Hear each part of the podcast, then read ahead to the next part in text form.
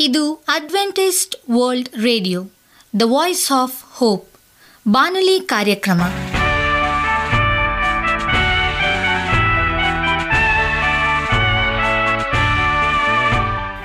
ನಮಸ್ಕಾರ ಪ್ರೀತಿಯ ಕೇಳುಗರೆ, ನಾನು ನಿಮ್ಮ ಆಕಾಂಕ್ಷ ಪಾಲ್. ನಮ್ಮ ನಿಲಯದ ಕನ್ನಡ ಕಾರ್ಯಕ್ರಮಕ್ಕೆ ತಮ್ಮೆಲ್ಲರಿಗೂ ಆತ್ಮೀಯ ಸುಸ್ವಾಗತ. ಮುಂದಿನ ಮೂವತ್ತು ನಿಮಿಷಗಳಲ್ಲಿ ಸುಮಧುರ ಹಾಡುಗಳು ಹಾಗೂ ದೇವರ ವಾಕ್ಯವನ್ನು ಕೇಳೋಣ. ಈ ಕಾರ್ಯಕ್ರಮವು ನಿಮಗೆ ಸಂತೋಷ ತರಲೆಂದು ದೇವರಲ್ಲಿ ಪ್ರಾರ್ಥಿಸುತ್ತೇವೆ. ಈ ಕಾರ್ಯಕ್ರಮದ ಪ್ರಾರಂಭದಲ್ಲಿ ಸುಮಧುರ ಗೀತೆಯನ್ನು ಆಲಿಸೋಣ ಿ.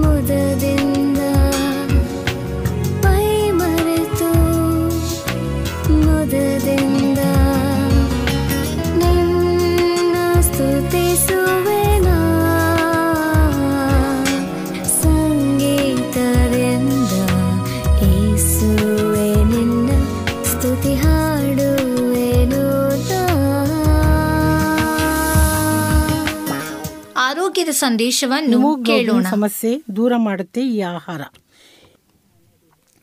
ಆತ್ಮೀಯ ಕೇಳುಗರೆ ಈ ದಿನ ಆರೋಗ್ಯದ ವಿಷಯವಾಗಿ ಹಿಮೋಗ್ಲೋಬಿನ್ ದೂರ ಮಾಡುವ ಆಹಾರದ ಬಗ್ಗೆ ತಿಳಿದುಕೊಳ್ಳೋಣ. ನಮಸ್ಕಾರ ನಾನು ಶ್ರೀಮತಿ ಸುಜಯ ಬಶೀರ್ ಫ್ರಮ್ ಮೈಸೂರ್. ಹಿಮೋಗ್ಲೋಬಿನ್ ನಮ್ಮ ದೇಹಕ್ಕೆ ಬಹಳ ಮುಖ್ಯ. ದೇಹದಲ್ಲಿ ಹಿಮೋಗ್ಲೋಬಿನ್ ಕಡಿಮೆಯಾದರೆ ಅನೇಕ ಸಮಸ್ಯೆಗಳು ಕಾಡಲು ಶುರುವಾಗುತ್ತದೆ. ದೇಹದ ಎಲ್ಲ ಭಾಗಕ್ಕೂ ಸರಿಯಾಗಿ ಆಮ್ಲಜನಕ ಹೋಗುವುದಿಲ್ಲ. ರಕ್ತದಲ್ಲಿರುವ ಕೆಂಪು ಜೀವಕೋಶಗಳ ಸಂಖ್ಯೆ ಕಡಿಮೆಯಾಗುತ್ತದೆ.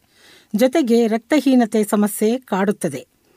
ಇದೆಲ್ಲದರಿಂದ ರಕ್ಷಣೆ ಬೇಕಾದಲ್ಲಿ ನಾವು ನಮ್ಮ ದೇಹದಲ್ಲಿ ಹಿಮೋಗ್ಲೋಬಿನ್ ಪ್ರಮಾಣವನ್ನು ಸಮಪ್ರಮಾಣದಲ್ಲಿಟ್ಟುಕೊಳ್ಳಬೇಕು. ನಾವು ತಿನ್ನುವ ಆಹಾರದಲ್ಲಿಯೇ ನಮ್ಮ ದೇಹಕ್ಕೆ ಬೇಕಾಗುವಷ್ಟು ಹಿಮೋಗ್ಲೋಬಿನ್ ಸಿಗುತ್ತದೆ. ಹಿಮೋಗ್ಲೋಬಿನ್ ಸಮಸ್ಯೆಯಿಂದ ಬಳಲುವವರು ಹೆಚ್ಚಿನ ಪ್ರಮಾಣದಲ್ಲಿ ಹಿಮೋಗ್ಲೋಬಿನ್ ಇರುವ ಆಹಾರವನ್ನು ಸೇವನೆ ಮಾಡಬೇಕು. ಪೇರಳೆ ಹಣ್ಣು ಒಂದು ಪೇರಳೆ ಹಣ್ಣು ಮೂರು ಸೇಬು ಹಣ್ಣಿಗೆ ಸಮ. ಪೇರಳೆ ಹಣ್ಣು ತಿನ್ನುತ್ತಿದ್ದರೆ ಹಿಮೋಗ್ಲೋಬಿನ್ ಸಮಸ್ಯೆ ಕಾಡುವುದಿಲ್ಲ. ಇದರಲ್ಲಿ ಪೌಷ್ಟಿಕಾಂಶ ಹೆಚ್ಚಿರುವುದರಿಂದ ಪ್ರತಿದಿನ ಒಂದು ಹಣ್ಣು ತಿನ್ನುವುದು ಉತ್ತಮ. ಬೀಟ್ರೋಟ್. ಬೀಟ್ರೋಟ್ ಹಿಮೋಗ್ಲೋಬಿನ್ಗೆ ಉತ್ತಮ ಮೂಲ. ಊಟದ ಜೊತೆಗೆ ಸಲಾಡ್ ರೀತಿಯಲ್ಲಿ ಬೀಟ್ರೋಟ್ ತಿನ್ನುವುದು ಬೆಸ್ಟ್. ಇದು ಬಹುಬೇಗ ಹಿಮೋಗ್ಲೋಬಿನ್ ಸಮಸ್ಯೆಯನ್ನು ದೂರ ಮಾಡುತ್ತದೆ. ದಾಳಿಂಬೆ. ದಾಳಿಂಬೆ ಕೂಡ ಹಿಮೋಗ್ಲೋಬಿನ್ ಸಮಸ್ಯೆಯನ್ನು ದೂರ ಮಾಡುತ್ತದೆ. ದೇಹದಲ್ಲಿ ರಕ್ತ ಉತ್ಪತ್ತಿ ಮಾಡಲು ಇದು ಸಹಕಾರಿ. ಸೇಬು. ರಕ್ತಹೀನತೆಯನ್ನು ದೂರ ಮಾಡಲು ಸೇಬು ಸಹಕಾರಿ. ಪ್ರತಿದಿನ ಒಂದು ಸೇಬು ತಿಂದರೆ ವೈದ್ಯರಿಂದ ದೂರವಿರಬಹುದು. ತುಳಸಿ. ರಕ್ತಸ್ರಾವ ಕಡಿಮೆ ಮಾಡುವ ಸಂಜೀವಿನಿ ತುಳಸಿ. ಪ್ರತಿದಿನ ತುಳಸಿ ತಿನ್ನುವುದರಿಂದ ನಮ್ಮ ದೇಹದಲ್ಲಿ ಹಿಮೋಗ್ಲೋಬಿನ್ ಪ್ರಮಾಣ ಹೆಚ್ಚಾಗುತ್ತದೆ. ವಂದನೆಗಳು. ನಿಮಗೆ ಸತ್ಯವೇದದ ಬಗ್ಗೆ ಹೆಚ್ಚಿನ ಮಾಹಿತಿ ಬೇಕಾದರೆ ನಮ್ಮ ವಿಳಾಸಕ್ಕೆ ಪತ್ರ ಬರೆಯಿರಿ ಅಥವಾ ದೂರವಾಣಿ ಕರೆ ಮಾಡಿರಿ. ನಮ್ಮ ದೂರವಾಣಿಯ ಸಂಖ್ಯೆ ಒಂಬತ್ತು ಸೊನ್ನೆ ಆರು ಸೊನ್ನೆ ಆರು ಎಂಟು ನಾಲ್ಕು ಏಳು ಏಳು ಮೂರು ಹಾಗೂ ಎಂಟು ಮೂರು ಒಂಬತ್ತು ಸೊನ್ನೆ ಆರು ಸೊನ್ನೆ ಐದು ಎರಡು ಒಂಬತ್ತು ಒಂಬತ್ತು. ನಮ್ಮ ವಿಳಾಸ Adventist media centre S D A mission compound Salisbury park market yard post Pune ನಾಲ್ಕು ಒಂದು ಒಂದು ಸೊನ್ನೆ ಮೂರು ಏಳು, ಮಹಾರಾಷ್ಟ್ರ. ಈಗ ನಮ್ಮ ಬಾನಲಿ ಬೋಧಕರಾದಂಥ ಸುರೇಂದ್ರ ರವರಿಂದ ದೇವರ ವಾಕ್ಯವನ್ನು ಕೇಳೋಣ. ನಮಸ್ಕಾರ ಆತ್ಮೀಯ ಕೇಳಿಗರೆ. ಇದು ಅಡ್ವೆಂಟಿಸ್ಟ್ ವರ್ಲ್ಡ್ ರೇಡಿಯೋ ಅರ್ಪಿಸುವ ಅನುದಿನದ ಮನ್ನ ಬಾನುಲಿ ಕಾರ್ಯಕ್ರಮಕ್ಕೆ ತಮ್ಮೆಲ್ಲರಿಗೂ ನಿಮ್ಮ ಬಾನುಲಿ ಬೋಧಕನಾದ ಸುರೇಂದ್ರನು ಮಾಡುವ ನಮಸ್ಕಾರಗಳು. ಈ ಬಾನುಲಿ ಕಾರ್ಯಕ್ರಮವು ತಮ್ಮೆಲ್ಲರಿಗೂ ಸಂತಸ ತಂದಿದೆ ಎಂಬುದಾಗಿ ನಾವು ನಂಬುತ್ತೇವೆ ಮತ್ತು ನಿಮಗಾಗಿ ನಿತ್ಯವೂ ಪ್ರಾರ್ಥಿಸುತ್ತೇವೆ. ನಿಮ್ಮ ಅನಿಸಿಕೆ ಹಾಗೂ ಸಲಹೆ, ಪ್ರಾರ್ಥನಾ ವಿಜ್ಞಾಪನೆಗಳು ಇರುವುದಾದರೆ ನೀವು ನಮಗೆ ಪತ್ರಗಳ ಮೂಲಕವಾಗಿ ಅಥವಾ ದೂರವಾಣಿ ಮೂಲಕವಾಗಿ ಸಂಧಿಸಬಹುದು. ನಮ್ಮ ದೂರವಾಣಿ ಸಂಖ್ಯೆಯು ಒಂಬತ್ತು ಸೊನ್ನೆ ಆರು ಸೊನ್ನೆ ಆರು ಎಂಟು ನಾಲ್ಕು ಏಳು ಏಳು ಮೂರು. ನಮ್ಮ email address Surendra John four five six at Gmail dot com. ಈ ರೇಡಿಯೋ ಕಾರ್ಯಕ್ರಮವನ್ನು ನಿಮ್ಮ ಮೊಬೈಲ್ನಲ್ಲಿ ಸಹ ಕೇಳಬಹುದು. ನಿಮ್ಮಲ್ಲಿ ಐಫೋನ್ ಮತ್ತು ಆಂಡ್ರಾಯ್ಡ್ ಮೊಬೈಲ್ ಇರುವುದಾದರೆ ಪ್ಲೇಸ್ಟೋರ್ಗೆ ಹೋಗಿ A W R three sixty ಎಂಬ ಆ್ಯಪನ್ನು ಡೌನ್ಲೋಡ್ ಮಾಡಿಕೊಂಡು ನಮ್ಮ ಈ ಕನ್ನಡ ಕಾರ್ಯಕ್ರಮವನ್ನು ಕೇಳಬಹುದು. ಆತ್ಮೀಯ ಕೇಳುಗರೆ, ಈ ಕಾರ್ಯಕ್ರಮದ ಮೂಲಕ ನೀವು ದೇವರ ಆಶೀರ್ವಾದ ಮತ್ತು ಅದ್ಭುತಗಳನ್ನು ಹೊಂದುವುದಾದರೆ ನಿಮ್ಮ ಸಾಕ್ಷಿಯ ಜೀವಿತವನ್ನು ನಮ್ಮ ಕೂಡ ಹಂಚಿಕೊಳ್ಳುವಾಗೆ ತಮ್ಮಲ್ಲಿ ಕೇಳಿಕೊಡುತ್ತೇವೆ ಈ ದಿನ ಸತ್ಯವೇದ ಭಾಗದಿಂದ ಆರಿಸಿಕೊಂಡಂಥ ಶಿರೋನಾಮೆಯು ರೆಸ್ಟೋರಿಂಗ್ ಗಾಡ್ಸ್ ವೇ ಅಂದರೆ ದೇವರ ಮಾರ್ಗವನ್ನು ಮರುಸ್ಥಾಪಿಸುವುದು ಎಂಬ ವಿಷಯವನ್ನು ಕುರಿತು ಧ್ಯಾನ ಮಾಡಿಕೊಳ್ಳೋಣ. ಅನೇಕ ಸಾರಿ ನಾವು ನಮ್ಮ ಮನೆಯ ವಿಷಯವಾಗಿ ಕುರಿತು ಮರುಸ್ಥಾಪನೆಯನ್ನು ಮಾಡಿಕೊಳ್ಳಲು ಪ್ರಯತ್ನ ಪಡುತ್ತೇವೆ. ಆದರೆ ದೇವರ ವಿಷಯದಲ್ಲಿ ನಾವು ಬರುವಾಗ ಹೇಗೆ ನಾವು ದೇವರ ಮಾರ್ಗವನ್ನು ಮರುಸ್ಥಾಪಿಸುವುದು ಮತ್ತು ನಾವು ಆತನ ಮಾರ್ಗದಲ್ಲಿ ಹೇಗೆ ನಡೆಯುವುದು ಎಂಬುದಾಗಿ ನಾವು ಈ ದಿನ ಮುಖ್ಯವಾಗಿ ತಿಳಿದುಕೊಳ್ಳುತ್ತೇವೆ ಪ್ರೇರೆ ಧರ್ಮೋಪದೇಶ ಕಾಂಡ ಹನ್ನೊಂದನೆಯದೆಯ ಹದಿನೆಂಟರಿಂದ ಇಪ್ಪತ್ತ ಒಂದರಲ್ಲಿ ಇರುವ ಒಂದು ವಾಕ್ಯ ಭಾಗವನ್ನು ನಾವು ಧ್ಯಾನ ಮಾಡಿಕೊಳ್ಳೋಣ. ಇಲ್ಲಿ ಹೀಗೆ ಹೇಳುತ್ತದೆ, ನನ್ನ ಮಾತುಗಳನ್ನು ನಿಮ್ಮ ಹೃದಯದಲ್ಲಿಯೂ ಇಟ್ಟುಕೊಳ್ಳಬೇಕು. ಆಗ ನಿಮ್ಮ ದಿನಗಳು ಭೂಮಿಯ ಮೇಲೆ ಪರಲೋಕದ ದಿನಗಳಂತೆ ಇರುವುದಾಗಿ ಎಂಬುದಾಗಿ ಹೇಳುತ್ತದೆ. ನಿಮ್ಮ ದಿನಗಳು ಭೂಮಿಯ ಮೇಲೆ ಪರಲೋಕದ ದಿನಗಳಂತೆ ಇರುವುದು ಎಂಬುದು ಎಂತಹ ಒಂದು ಅದ್ಭುತವಾದಂಥ ಸಂಗತಿಯಾಗಿದೆ. ಪರಲೋಕದ ದಿನಗಳು ಹೇಗೆ ಇರುವವು ಎಂದು ಯೋಚಿಸಿ ನೋಡಿ. ಅಲ್ಲಿ ಜಗಳ, ಬಡಿದಾಟ ಇರುವುದಿಲ್ಲ. ಆದರೆ ಸಮಾಧಾನ ಮತ್ತು ಸಂತೋಷ ಮಾತ್ರ ಇರುತ್ತದೆ. ಎಲ್ಲಕ್ಕೂ ಹೆಚ್ಚಾಗಿ ಎಲ್ಲ ಕಡೆಯಲ್ಲೂ ಪ್ರೀತಿ ಇರುತ್ತದೆ. ಪ್ರತಿದಿನವೂ ಸ್ವರ್ಗದ ಅನುಭವ ನೀಡುವಂತಹ ಮನೆಯನ್ನು ನೀವು ಹೊಂದಬಹುದು. ಪ್ರತಿ ಮನೆಯು ಹೀಗಿರಬೇಕೆಂಬುದೇ ದೇವರ ಉದ್ದೇಶವಾಗಿತ್ತು. ಸತ್ಯವೇದವು ಆದಾಮ ಮತ್ತು ಅವಳ ಮದುವೆಯಿಂದ ಪ್ರಾರಂಭವಾಗಿ ಸಭೆಯಾದ ತನ್ನ ಜನರೊಂದಿಗೆ ಕ್ರಿಸ್ತನ ಮದುವೆಯಲ್ಲಿ ಅಂತ್ಯವಾಗುವಂಥ ಸಂದರ್ಭವನ್ನು ಕಾಣ್ತೇವೆ. ದೇವರು ಮೊದಲು ಮದುವೆಯನ್ನು ಆದಮ್ ಮತ್ತು ಅವರನ್ನು ನಡೆಸಿಕೊಡುವಾಗ ಅವರ ದಿನಗಳು ಪರಲೋಕದ ದಿನಗಳ ಹಾಗೆ ಇರಬೇಕೆಂದು ಅಪೇಕ್ಷಿಸಿದನು. ಅವರ ಮೊದಲ ಮನೆ ಒಂದು ನಂದನವನವಾದಂಥ ಏದೇನ್ ತೋಟ ಆಗಿತ್ತು ಆದರೆ ಸೈತಾನನು ಬಂದು ಅವರ ಮನೆಯನ್ನು ಒಂದು ನರಕವನ್ನಾಗಿ ಮಾಡಿದನು. ಇಂದು ಪ್ರಪಂಚದ ಎಲ್ಲ ಕಡೆಯಲ್ಲೂ ನರಕದಂತಹ ಮನೆಗಳು ಇವೆ. ಆದರೆ ಇದು ಕಥೆಯ ಅಂತ್ಯವಲ್ಲವಾದ್ದರಿಂದ ದೇವರನ್ನು ಸ್ತುತಿಸಿರಿ. ಆದಾಮನು ಏದೇನ್ ತೋಟದಲ್ಲಿ ಪಾಪ ಮಾಡಿದ ತಕ್ಷಣ ಸೈತಾನನು ಸೃಷ್ಟಿಸಿದ್ದನ್ನು ಸಮಸ್ಯೆಯನ್ನು ಹಲ್ಲೆ ಪರಿಹರಿಸಲು ದೇವರು ತನ್ನ ಮಗನನ್ನು ಕಳಿಸುವ ವಾಗ್ದಾನ ಮಾಡಿದನು ಎಂಬುದಾಗಿ ಸತ್ಯವೇದವು ನಮಗೆ ತಿಳಿಸುತ್ತದೆ ಸೈತಾನನ ವಿರುದ್ಧವಾಗಿ ಯಾವಾಗಲೂ ದೇವರು ನಮ್ಮ ಪರವಾಗಿರ್ತಾನೆ ಎಂಬ ಈ ಮಹಾ ಸತ್ಯವನ್ನು ನಾವು ಅಲ್ಲಿ ಕಾಣುತ್ತೇವೆ. ಆದಮನ ಪಾಪಕ್ಕಾಗಿ ದೇವರು ಭೂಮಿಯನ್ನು ಕ್ಷಪಿಸುವುದಕ್ಕೆ ಮುಂಚೆ ಆತನು ಮಾನವನಾದಂಥ ಅವಳಿಗೆ ಸ್ತ್ರೀಯಲ್ಲಿ ಹುಟ್ಟಿ ಬರಲಿರುವ ಒಂದು ಸಂತತಿಯನ್ನು ಸೈತಾನನ ತಲೆಯನ್ನು ಜಜ್ಜುವುದು ಎಂದು ಹೇಳಿದನು. ಇದಾದ ನಂತರ ಮಾತ್ರವೇ ದೇವರು ಅವರ ಶಿಕ್ಷೆಯ ಕುರಿತಾಗಿ ನುಡಿದನು. ಸೈತಾನನು ಬಂದು ಸಂಗತಿಗಳನ್ನು ಅಸ್ತವ್ಯಸ್ತಗೊಳಿಸಿದಾಗೂ ಸೈತಾನನ ವಿರುದ್ಧವಾಗಿ ಸಹ ಅವನ ಪರವಾಗಿ ನಾನಿರುತ್ತೇನೆ ಎಂಬುದನ್ನು ಅದಾಮ ಮತ್ತು ಅವಳು ತಿಳಿಯಬೇಕೆಂದು ದೇವರು ಬಯಸಿದನು. ಸೈತಾನನು ಯಾವುದೇ ಮನೆಯಲ್ಲಿ ಏನನ್ನೇ ಮಾಡಿದರೂ ಪರವಾಗಿಲ್ಲ. ದೇವರು ಮಾತ್ರ ಮನೆಗಳನ್ನು ವಿಮೋಚಿಸುವ ಕಾರ್ಯದಲ್ಲಿ ತೊಡಗಿದ್ದಾನೆ.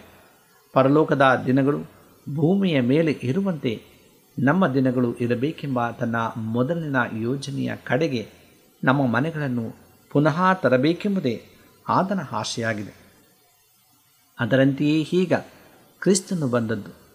ವಿಮೋಚನೆಯ ಕಾರ್ಯವು ನೆರವೇರುವುದರಿಂದ ನಮ್ಮಲ್ಲಿ ಪ್ರತಿಯೊಬ್ಬರಿಗೂ ಇದು ನಿಜವಾಗುವ ಸಾಧ್ಯತೆ ಇದೆ. ಹಾಗಾಗಿ ಪ್ರಿಯರೇ, ನಾವು ಮುಖ್ಯವಾಗಿ ನಾವು ಆಲೋಚನೆಯನ್ನು ಮಾಡಬೇಕಾಗಿದೆ. ಹೀಗೆ? ನಾವು ದೇವರೊಟ್ಟಿಗೆ ಸಂಬಂಧವನ್ನು ನಮ್ಮ ಮಾರ್ಗವನ್ನು ನಾವು ಸಿದ್ಧಪಡಿಸ್ತೇವೆ ಎಂಬುದಾಗಿ. ಪ್ರಿಯರೇ, ಇಂದು ದೇವರು ನಮ್ಮ ನಿಮ್ಮೆಲ್ಲರನ್ನ ಆತನು ಉನ್ನತವಾದಂಥ ಸ್ಥಾನದಲ್ಲಿ ಇರಬೇಕೆಂಬುದಾಗಿ ಆತನು ನೆನೆಸುವಂತನಾಗಿದ್ದಾನೆ. ದೇವರು ನಮಗೆ ಮದುವೆಯ ಬಗ್ಗೆ ಬಹಳ ಸ್ಪಷ್ಟವಾಗಿ ಆತನು ಬೋಧಿಸಿದ್ದಾರೆ. ಹಾಗಾದರೆ, ಹೇಗೆ ನಾವು ಒಳ್ಳೆಯ ರೀತಿಯಲ್ಲಿ ಈ ಒಂದು ಸುಖಕರವಾದಂಥ ಜೀವಿತವನ್ನು ಜೀವಿಸ್ಬೋದು ಹಾಗೂ ದೇವರ ಮಾರ್ಗವನ್ನು ಮರುಸ್ಥಾಪಿಸ್ತಕ್ಕಂಥದ್ದು ಹೇಗೆ ಎನ್ನುವಂಥದ್ದು? ಇಡೀ ಪ್ರಪಂಚದಲ್ಲಿ ಮದುವೆಯ ಬಗ್ಗೆ ನಿರೂಪಕನ ಬೋಧನೆಯನ್ನು ಓದಿರುವುದು ಒಂದೇ ಒಂದು ಪುಸ್ತಕ. ಅದು ಸತ್ಯಭೇದವಾಗಿದೆ. ನಾವು ಮದುವೆ ಆಗುವುದಕ್ಕಿಂತ ಅನೇಕ ವರ್ಷಗಳ ಹಿಂದೆ ಅದನ್ನು ಓದಲು ಪ್ರಾರಂಭಿಸುವಾಗ, ಆಮೇಲೆ ಮದುವೆಯ ನಂತರ ನಾವು ನಮ್ಮ ಹೆಂಡತಿ ಜೊತೆಯಾಗಿ ಕೂಡಿ ಅಭ್ಯಾಸ ಮಾಡುವೆವು ಎಂಬುದಾಗಿ. ಪ್ರಿಯ, ಸುವಾರ್ತೆ ಸಂದೇಶ ಇದೇ ಆಗಿದೆ. ಅದೇನೆಂದರೆ, ನಾವು ಎರಡು ಪರಲೋಕಗಳನ್ನು ಹೊಂದಬಹುದು. ಒಂದು ಇಲ್ಲೇ, ಆಗಲೇ ನಮ್ಮ ದಿನಗಳು ಈ ಭೂಮಿ ಮೇಲೆ ಪರಲೋಕದ ದಿನಗಳಂತೆ ಆಗುವು. ಮತ್ತು ಹಂತದಲ್ಲಿ ಕ್ರಿಸ್ತನು ಇಂದಿರುವಾಗ ನಿಜವಾದ ಪರಲೋಕ. ಇನ್ನು ಬೇರೆ ವಿಕಲ್ಪವೆಂದರೆ ಎರಡು ನರಕಗಳನ್ನು ನಾವು ಕಾಣ್ತೇವೆ.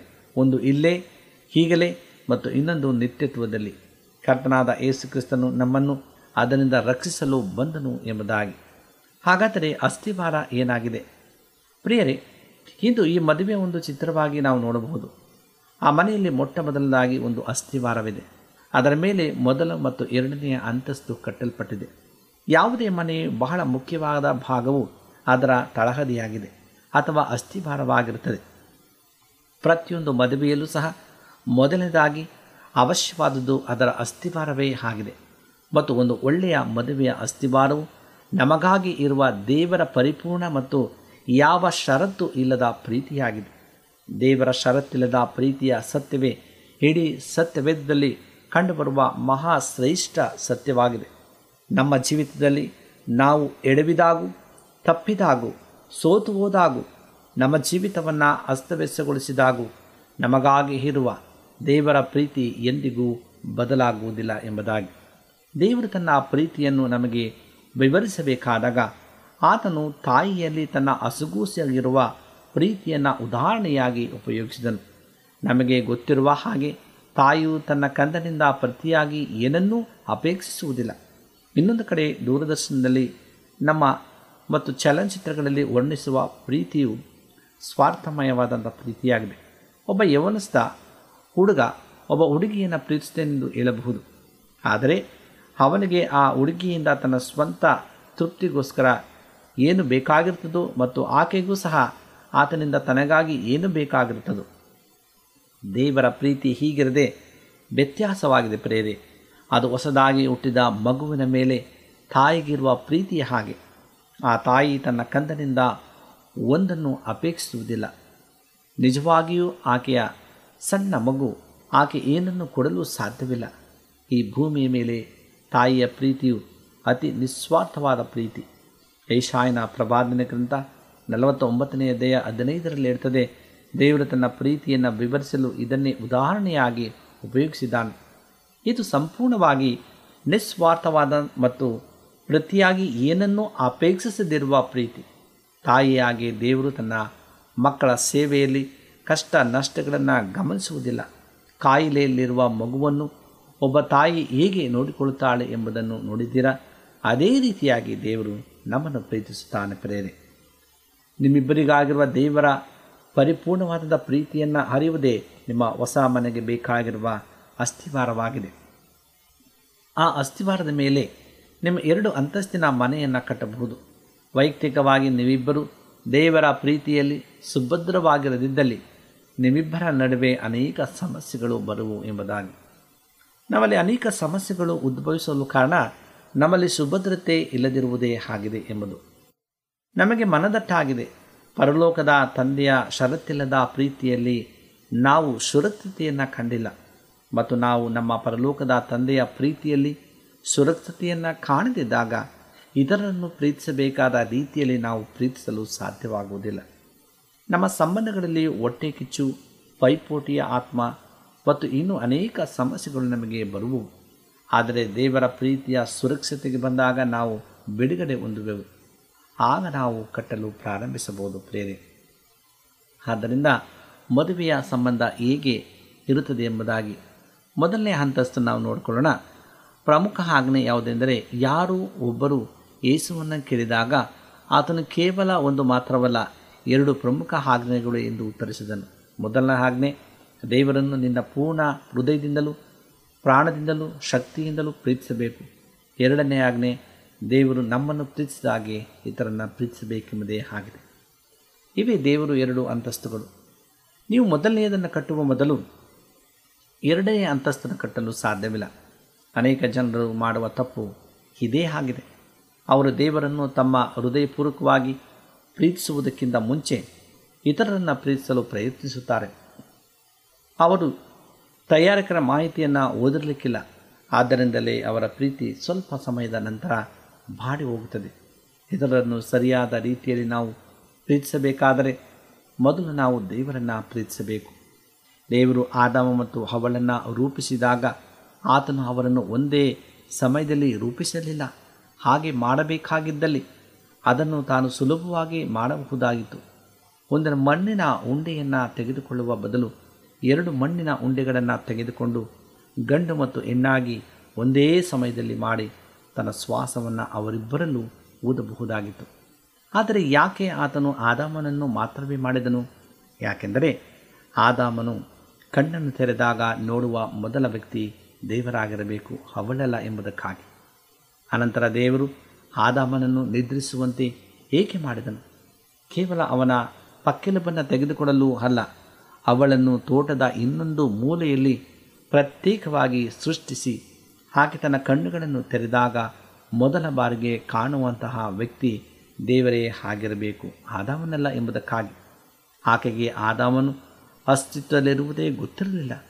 ಆಕೆ ಮೊದಲು ದೇವರನ್ನು ಮಾತ್ರ ಕಂಡಳು ಎಂಬುದಾಗಿ.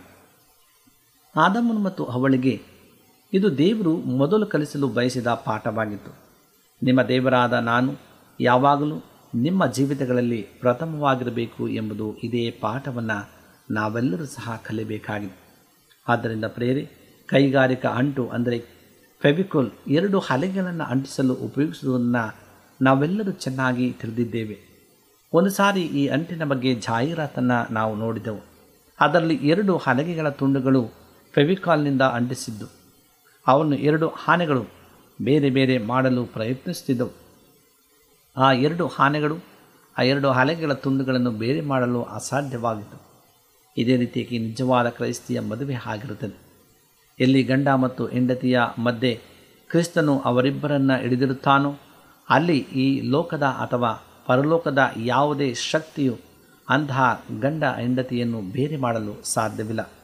ಒಂದು ವೇಳೆ ಕ್ರಿಸ್ತನು ಮೊದಲಾಗಿರದಿದ್ದರೆ, ಆಗ ಅಂತಹ ಮನೆಯು ಎರಡು ಅಲಿಗೆಯ ತುಂಡುಗಳು ಅಂಟಿಲ್ಲದೆ ಕೇವಲ ಒಟ್ಟಿಗೆ ಜೋಡಿಸಿರುವ ಅಲೆಗಳ ಹಾಗೆ ಅವರನ್ನು ಯಾರು ಎಳೆದಿದ್ದರೂ ಸಹ ತಾವಾಗಿ ಬೇರೆಯಾಗಿ ಬೀಳುತ್ತಾರೆ. ಆಶ್ಚರ್ಯವೇನಿಲ್ಲ. ಈ ದಿನಗಳಲ್ಲಿ ಅನೇಕ ವಿವಾಹ ವಿಚ್ಛೇದನಗಳನ್ನು ಪ್ರಪಂಚದಲ್ಲಿ ಕಾಣುತ್ತಿದ್ದೇವೆ. ಆ ಜೋಡಿಗಳು, ಮದುವೆಯಾದ ದಿನ ಅವರು ಒಬ್ಬರನ್ನೊಬ್ಬರು ಆಳವಾಗಿ ಪ್ರೀತಿಸಿದ್ದೇವೆಂದು ನಿಜವಾಗಿ ಊಹಿಸಿದರು ಆದರೆ ಅವರ ಪ್ರೀತಿ, ಈ ಪ್ರೀತಿ ಸ್ವಾರ್ಥವಾದದ್ದು ಎಂದು ಅವರಿಗೆ ಅರಿವಾಗಲಿಲ್ಲ. ದೇವರಿಗೆ, ಅಂದರೆ ಯಾಕೆಂದರೆ ಕ್ರಿಸ್ತನು ಅವರ ಜೀವಿತದ ಒಡೆಯನಾಗಿರಲಿಲ್ಲ. ಆದ್ದರಿಂದ ಕೆಲವು ತಿಂಗಳುಗಳ ನಂತರ ಅವರು ಪರಸ್ಪರ ನಿಸ್ಸಿಟ್ಟಿನಿಂದ ವರ್ತಿಸುತ್ತಾರೆ ಎಂಬುದಾಗಿ. ಪ್ರಿಯ ಆತ್ಮೀಯ ಸಹೋದರ ಸಹೋದರಿಯರೇ, ಇಂದು ಒಬ್ಬರನ್ನೊಬ್ಬರ ಪ್ರೀತಿಸಿರಿ ಎಂಬುದು ಒಂದು ಒಳ್ಳೆಯ ಮತ್ತು ಹೆಚ್ಚಾಗಿ ಉಪಯೋಗಿಸುವ ಮಾತು. ಆದರೆ ದೇವರನ್ನು ಮೊದಲು ಪ್ರೀತಿಸಿದೆ ಅದನ್ನು ಮಾಡಲು ನಿಜವಾಗಿಯೂ ಸಾಧ್ಯವಾಗುವುದಿಲ್ಲ. ಒಂದು ವೇಳೆ ಕ್ರಿಸ್ತನು ನಿಮ್ಮ ಜೀವಿತದ ಒಡೆಯನು ಮತ್ತು ಕರ್ತನು ಆಗಿರದಿದ್ದರೆ ನಿಮ್ಮ ಸಹಭಾಗಿಯನ್ನು ಕಡೆಯವರೆಗೂ ಪ್ರೀತಿಸಲು ಸಾಧ್ಯವಾಗುವುದಿಲ್ಲ. ಆದರೆ ಒಂದು ಸಾರಿ ನೀವು ದೇವರನ್ನು ಪ್ರೀತಿಸುವುದರ ಮೂಲಕ ಮೊದಲನೆಯ ಅಂತಸ್ತನ್ನು ಕಟ್ಟಿದರೆ ಆಗ ಒಬ್ಬರನ್ನೊಬ್ಬರು ಪ್ರೀತಿಸುವ ಎರಡನೇ ಅಂತಸ್ತನ್ನು ಕಟ್ಟಲು ಸಾಧ್ಯವಾಗುವುದು ಎಂಬುದಾಗಿ. ಅದನ್ನು ಪ್ರೇರೆ, ಇಂದು ಹೇಗೆ ನಾವು ಎರಡನೇ ಅಂತಸ್ತನ್ನು ಕಟ್ತೇವೆ? ಒಬ್ಬರನ್ನೊಬ್ಬರು ಪ್ರೀತಿಸುವುದರ ಬಗ್ಗೆ ನಾನು ಮೂರು ಸಂಗತಿಗಳನ್ನು ಹೇಳಲು ಬಯಸ್ತೇನೆ. ಮೊದಲನೇದಾಗಿ, ಪ್ರೀತಿ ಮೆಚ್ಚುಗೆಯನ್ನು ವ್ಯಕ್ತಪಡಿಸುತ್ತದೆ. ಮದುವೆ ಜೀವಿತದ ಪ್ರೀತಿಯ ಬಗ್ಗೆ ಸತ್ಯವೇದದಲ್ಲಿ ದೇವರು ಸೇರಿಸಿರುವ ಒಂದು ಇಡೀ ಪುಸ್ತಕವೇ ಇದೆ. ಅದೇ ಪರಮಗೀತ. ಹೌದು ಪ್ರೇಯರೆ, ಮದುವೆಯಾಗಿರುವ ಎಲ್ಲ ಜೋಡಿಗಳು ಆ ಪುಸ್ತಕವನ್ನು ಒಬ್ಬರಿಗೊಬ್ಬರು ಓದಬೇಕು. ಹೇಗೆ ಒಬ್ಬ ಗಂಡ ಮತ್ತು ಹೆಂಡತಿ ಒಬ್ಬರಿಗೊಬ್ಬರು ಮಾತನಾಡಿಕೊಳ್ಳಬೇಕೆಂದು ಸರ್ವಸಕ್ತನಾದ ದೇವರು ಬಯಸುತ್ತಾನೆ ಎಂದು ನೋಡುವಾಗ ಬಹಳ ಅಚ್ಚರಿಯಾಗುತ್ತದೆ ಹಾಗೂ ಆ ಪುಸ್ತಕವು ಸತ್ಯವೇದಲ್ಲಿ ಬೇರೆ ಪುಸ್ತಕಗಳಂತೆ ನಮ್ಮಲ್ಲಿ ಒಬ್ಬೊಬ್ಬ ಗಂಡ ಮತ್ತು ಹೆಂಡತಿಯರು ಒಬ್ಬರಿಗೊಬ್ಬರು ಮೆಚ್ಚುಗೆಯನ್ನು ಸೂಚಿಸಲು ಕಲಿತುಕೊಳ್ಳುವಂತೆ ಈ ಪುಸ್ತಕದಿಂದ ಕೆಲವು ಹಾರಿಸಿದ ಭಾಗಗಳನ್ನು ನಿಮಗೆ ಓದುತ್ತೇನೆ ಇತರರಿಗೆ ಮೆಚ್ಚುಗೆಯನ್ನು ಸೂಚಿಸುವುದಕ್ಕೆ ಬರುವಾಗ ನಾವೆಲ್ಲರೂ ಜಿಪುಣರಾಗಿರ್ತೇವೆ ಟೀಕೆ ಮಾಡುವುದರಲ್ಲಿ ತೀವ್ರವಾಗಿದ್ದು, ಮೆಚ್ಚುಗೆಯನ್ನು ಸೂಚಿಸುವುದರಲ್ಲಿ ತುಂಬ ನಿಧಾನವಾಗಿದ್ದೇವೆ. ನಾವು ಮನುಷ್ಯರನ್ನು ನೋಡುವಾಗ ಅವರಲ್ಲಿ ಅನೇಕ ತಪ್ಪುಗಳನ್ನು ಕಂಡುಹಿಡಿದ್ದೇವೆ ಅದು ಮನುಷ್ಯನ ಸ್ವಭಾವ. ಮತ್ತು ಇದರಿಂದ ದೂರುಗಾರನಾದ ಆ ಸೈತಾನನು ನಮ್ಮಲ್ಲಿ ತನ್ನ ನೆಲೆಯನ್ನು ಪಡೆದುಕೊಳ್ಳುತ್ತಾನೆ. ಇನ್ನೊಂದು ಕಡೆ ನಾವು ಇತರರಲ್ಲಿ ಮೆಚ್ಚಿಸುವಂತಹ ಸಂಗತಿಗಳನ್ನು ಕಂಡು ಅದನ್ನು ವ್ಯಕ್ತಪಡಿಸುವಾಗ ದೇವರು ನಮ್ಮೊಳಗೆ ತನ್ನ ನೆಲೆಯನ್ನು ಪಡೆದುಕೊಳ್ಳುತ್ತಾನೆ. ಈ ವಿಷಯದಲ್ಲಿ ನಾವು ಪ್ರತಿಯೊಬ್ಬರೂ ನಮ್ಮ ಸ್ವಂತ ನಡತೆಯನ್ನು ಪರೀಕ್ಷಿಸಿಕೊಳ್ಳಬಹುದಾಗಿದೆ ಪ್ರೇರೆ ಆದ್ದರಿಂದ ದೇವರು ವಿಶೇಷವಾದಂಥ ಆಶೀರ್ವಾದ ನಮ್ಮ ಮೇಲೆ ಇರಲಿ. ದೇವರ ಕೃಪೆ ಆತ ನಮ್ಮ ಸದಾ ನಡೆಸುವಂತನಾಗಿದ್ದಾನೆ ಈ ಒಂದು ಸಮಯದಲ್ಲಿ ಹೇಗೆ ದೇವರು ನಮಗೆ ಆ ಅದ್ಭುತವಾದಂಥ ಮಾರ್ಗಗಳನ್ನು ಸಿದ್ಧಪಡಿಸಲು ಸಹಾಯ ಮಾಡ್ತಾನೆ? ಹಾಗೂ ದೇವರ ಮಾರ್ಗವನ್ನು ನಾವು ಮರುಸ್ಥಾಪಿಸಲು ಹೇಗೆ ಒಂದು ಕುಟುಂಬವನ್ನು ಆತನು ತನ್ನ ಕಾರಣಕ್ಕಾಗಿ ಉಪಯೋಗಿಸ್ತಾನೆ ಎಂಬುದನ್ನು ನಾವು ತಿಳಿದು ಆತನ ನಿತ್ಯ ನಿರಂತರ ರಾಜ್ಯದಲ್ಲಿ ಜೀವಿಸುವ ಈ ಹಂತ ಕಾಲದಲ್ಲಿ ಜೀವಿಸುತ್ತಿದ್ದೇವೆ. ಯೇಸು ಕ್ರಿಸ್ತನ ಬರಣು ಅತಿ ಶೀಘ್ರವಾಗಿದೆ. ಆತನು ಈಗೋ ಬೇಗನೆ ಬರುತ್ತೇನೆ ಎಂಬುದಾಗಿ ವಾಗ್ದಾನ ಮಾಡಿದ್ದಾನೆ. ವಾಗ್ದಾನ ಮಾಡಿದ ಆತನು ನಂಬಿಕಸ್ಥನಾಗಿದ್ದಾನೆ ಪ್ರೇರಿ ಆದ್ದರಿಂದ ನಮ್ಮನ್ನು ನಾವು ಶುದ್ಧಪಡಿಸಿಕೊಳ್ಳುವ ಸಿದ್ಧಪಡಿಸಿಕೊಳ್ಳುವ ದೇವರ ಕ್ಷಮಕ್ಷಮದಲ್ಲಿ ನಾವು ಮತ್ತೆ ದೇವರ ಮಾರ್ಗಗಳನ್ನು ನಮ್ಮ ಜೀವಿತದಲ್ಲಿ ಮರುಸ್ಥಾಪಿಸಲುಗೊಂಡು ಆತನ ಬರುಣಕ್ಕಾಗಿ ನಾವು ಶುದ್ಧರಾಗಿ, ಸಿದ್ಧರಾಗಿ ಜೀವಿಸುವಂತೆ ದೇವರು ನಮ್ಮನ್ನು ಅದ್ಭುತವಾದಂಥ ಕಾರ್ಯಗಳಿಂದ ನಡೆಸಲಿ ಎಂಬುದಾಗಿ ಈ ಒಂದು ಸಂದೇಶವಾಗಿದೆ. ಈ ಸಮಯದಲ್ಲಿ ನಾವು ಕಣ್ಣುಗಳನ್ನು ಮುಚ್ಚಿ ಪ್ರಾರ್ಥನೆಯನ್ನು ಮಾಡಿಕೊಳ್ಳೋಣ. ಭೂಮಿ ಆಕಾಶಗಳ ಒಡೆಯನೇ, ಸರ್ವಶಕ್ತನೇ, ಪರಿಶುದ್ಧನಾದಂಥ ದೇವರೇ, ಕರ್ತನೆ, ಈ ಸಮಯದಲ್ಲಿ ನಿನ್ನ ಸ್ತುತಿಸ್ತೇವೆ, ಕೊಂಡಾಡ್ತೇವೆ ಮಹಿಮೆ ಪಡಿಸ್ತೇವೆ ಸ್ವಾಮಿ. ನೀನು ಮಾಡಿದಂಥ ಎಲ್ಲ ಉಪಕಾರಗಳಿಗಾಗಿ ಸ್ತೋತ್ರ. ನೀನು ಕೊಟ್ಟಂಥ ಆಶೀರ್ವಾದಗಳಿಗಾಗಿ ಸ್ತೋತ್ರ. ತಂದೆ, ಈ ಸಮಯದಲ್ಲಿ ಯಾರ್ಯಾರು ಈ ವಾಕ್ಯಗಳನ್ನು ಕೇಳುತ್ತಿದ್ದಾರೋ ಅವರೆಲ್ಲರನ್ನು ನೀನು ಆಶೀರ್ವಾದ ಮಾಡು, ಬಲಪಡಿಸು. ನಿನ್ನ ಕೃಪೆಯಿಂದ ತುಂಬಿಸು ಸ್ವಾಮಿ. ನಮ್ಮ ಪ್ರಾರ್ಥನೆ ಕೇಳ್ತಾ ಇದೆಯಾ? ಅದಕ್ಕಾಗಿ ಸ್ತೋತ್ರ. ಒಂದು ವೇಳೆ ಕಷ್ಟದಲ್ಲಿ, ನೋವಿನಲ್ಲಿ, ದುಃಖದಲ್ಲಿ ಕಣ್ಣೀರಿನಿದ್ದಂಥ ಪಕ್ಷದಲ್ಲಿ ಅವರೆಲ್ಲರನ್ನ ಪರಾಂಬರಿಸಿ, ನಿನ್ನ ಕೃಪೆಯಿಂದ ತುಂಬಿಸಿ ನಡೆಸಬೇಕಾಗಿ ನಮ್ಮ ಒಡೆಯನೂ ರಕ್ಷಕನೂ ಆದಂಥ ಯೇಸು ಕ್ರಿಸ್ತನ ನಾಮದಲ್ಲಿ ಅತಿ ವಿನಯದಲ್ಲೂ ತಾಳ್ಮೆಯಿಂದಲೂ ತಮ್ಮ ಪಾಲಿಕೆ ಅಡಬಿದ್ದು ದೀನನಾಗಿ ಬೇಡಿಕೊಳ್ಳುತ್ತೇವೆ ತಂದೆ. ನಿಮಗೆ ಸತ್ಯವೇದದ ಬಗ್ಗೆ ಹೆಚ್ಚಿನ ಮಾಹಿತಿ ಬೇಕಾದರೆ ನಮ್ಮ ವಿಳಾಸಕ್ಕೆ ಪತ್ರ ಬರೆಯಿರಿ ಅಥವಾ ದೂರವಾಣಿ ಕರೆ ಮಾಡಿರಿ. ನಮ್ಮ ದೂರವಾಣಿಯ ಸಂಖ್ಯೆ ಒಂಬತ್ತು ಸೊನ್ನೆ ಆರು ಸೊನ್ನೆ ಆರು ಎಂಟು ನಾಲ್ಕು ಏಳು ಏಳು ಮೂರು ಹಾಗೂ ಎಂಟು ಮೂರು ಒಂಬತ್ತು ಸೊನ್ನೆ ಆರು ಸೊನ್ನೆ ಐದು ಎರಡು ಒಂಬತ್ತು ಒಂಬತ್ತು. ನಮ್ಮ ವಿಳಾಸ Adventist media centre, S D A mission compound, Salisbury park, market yard post, Pune ನಾಲ್ಕು ಒಂದು ಒಂದು ಸೊನ್ನೆ ಮೂರು ಏಳು, ಮಹಾರಾಷ್ಟ್ರ. ಮತ್ತೆ ಮುಂದಿನ ಕಾರ್ಯಕ್ರಮದಲ್ಲಿ ಭೇಟಿಯಾಗುವ. ನಮಸ್ಕಾರಗಳು.